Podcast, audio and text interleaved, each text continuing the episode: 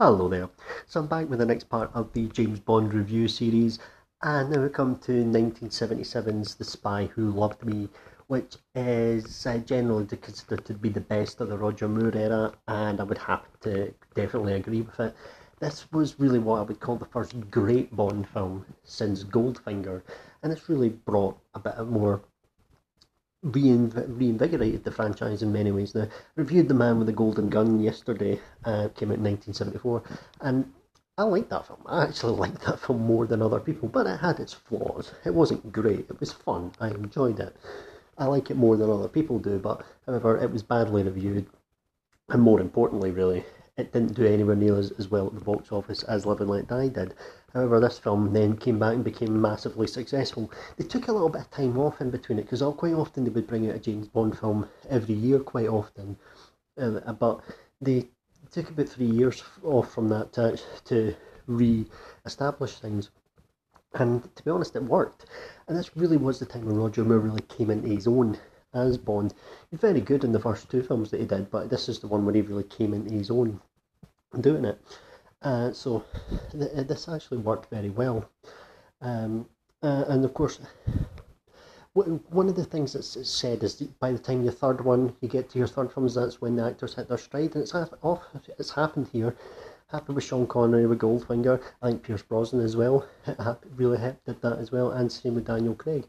Once you get to the third one, you sort of you really know what you're doing, and it really came across here. Now, what I've got here is one of the best opening sequences of all time in any of the Bond films. Of course, that classic moment when he's jumping off the the, the cliff, and then the Union Jack parachute opens and the theme just blares. Fantastic. Speaking of themes, the song as well, Carly Simon, Nobody Does It Better. For me, it's probably my favourite Bond film. It's the Bond theme song ever. Absolute classic.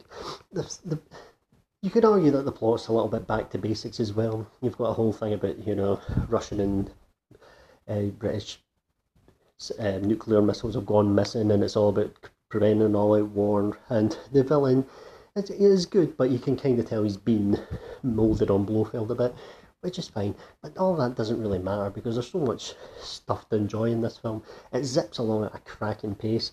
There is some great stunt work, not just the opening scene, some great action scenes as well. Another fantastic train fight, which is a staple quite often of James Bond, if you look at From Russia with Love as well.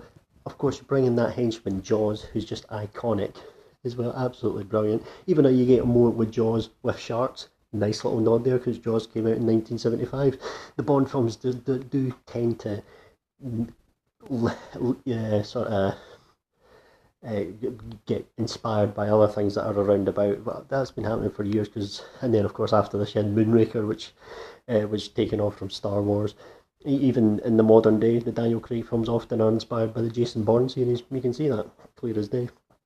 So there is that.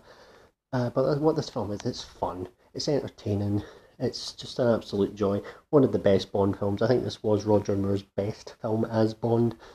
What you've got as well, you've got a great female lead as well in here, Barbara Bach as uh, Agent Triple X.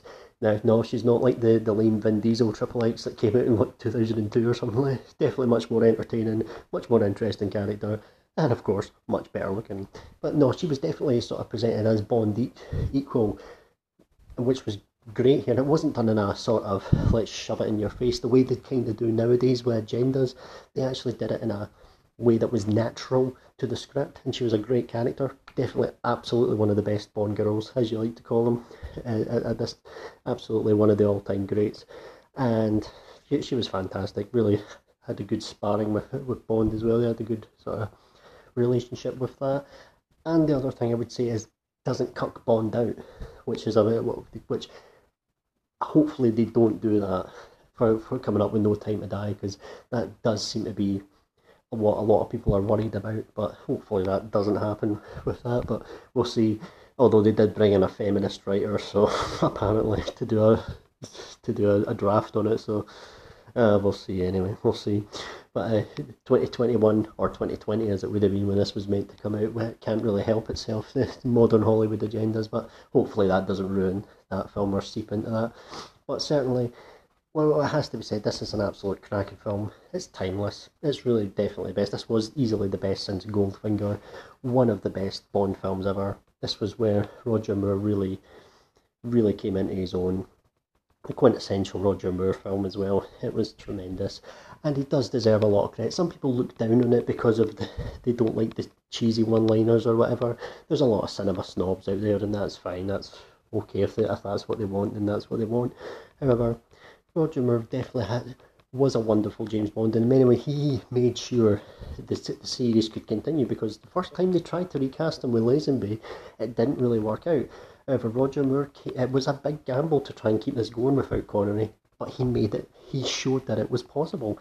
It showed that it was possible not only to do that, but to also succeed, make a lot of money, make films that the audiences want to see and he went on to be the Bond who did the actor who's done the most Bond films. He's done seven, I believe.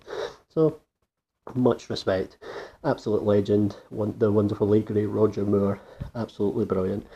And I love this film. Definitely one of those films you have to see it if you've never seen it. If you're if you've got any sort of interest in Bond, this is definitely a must see.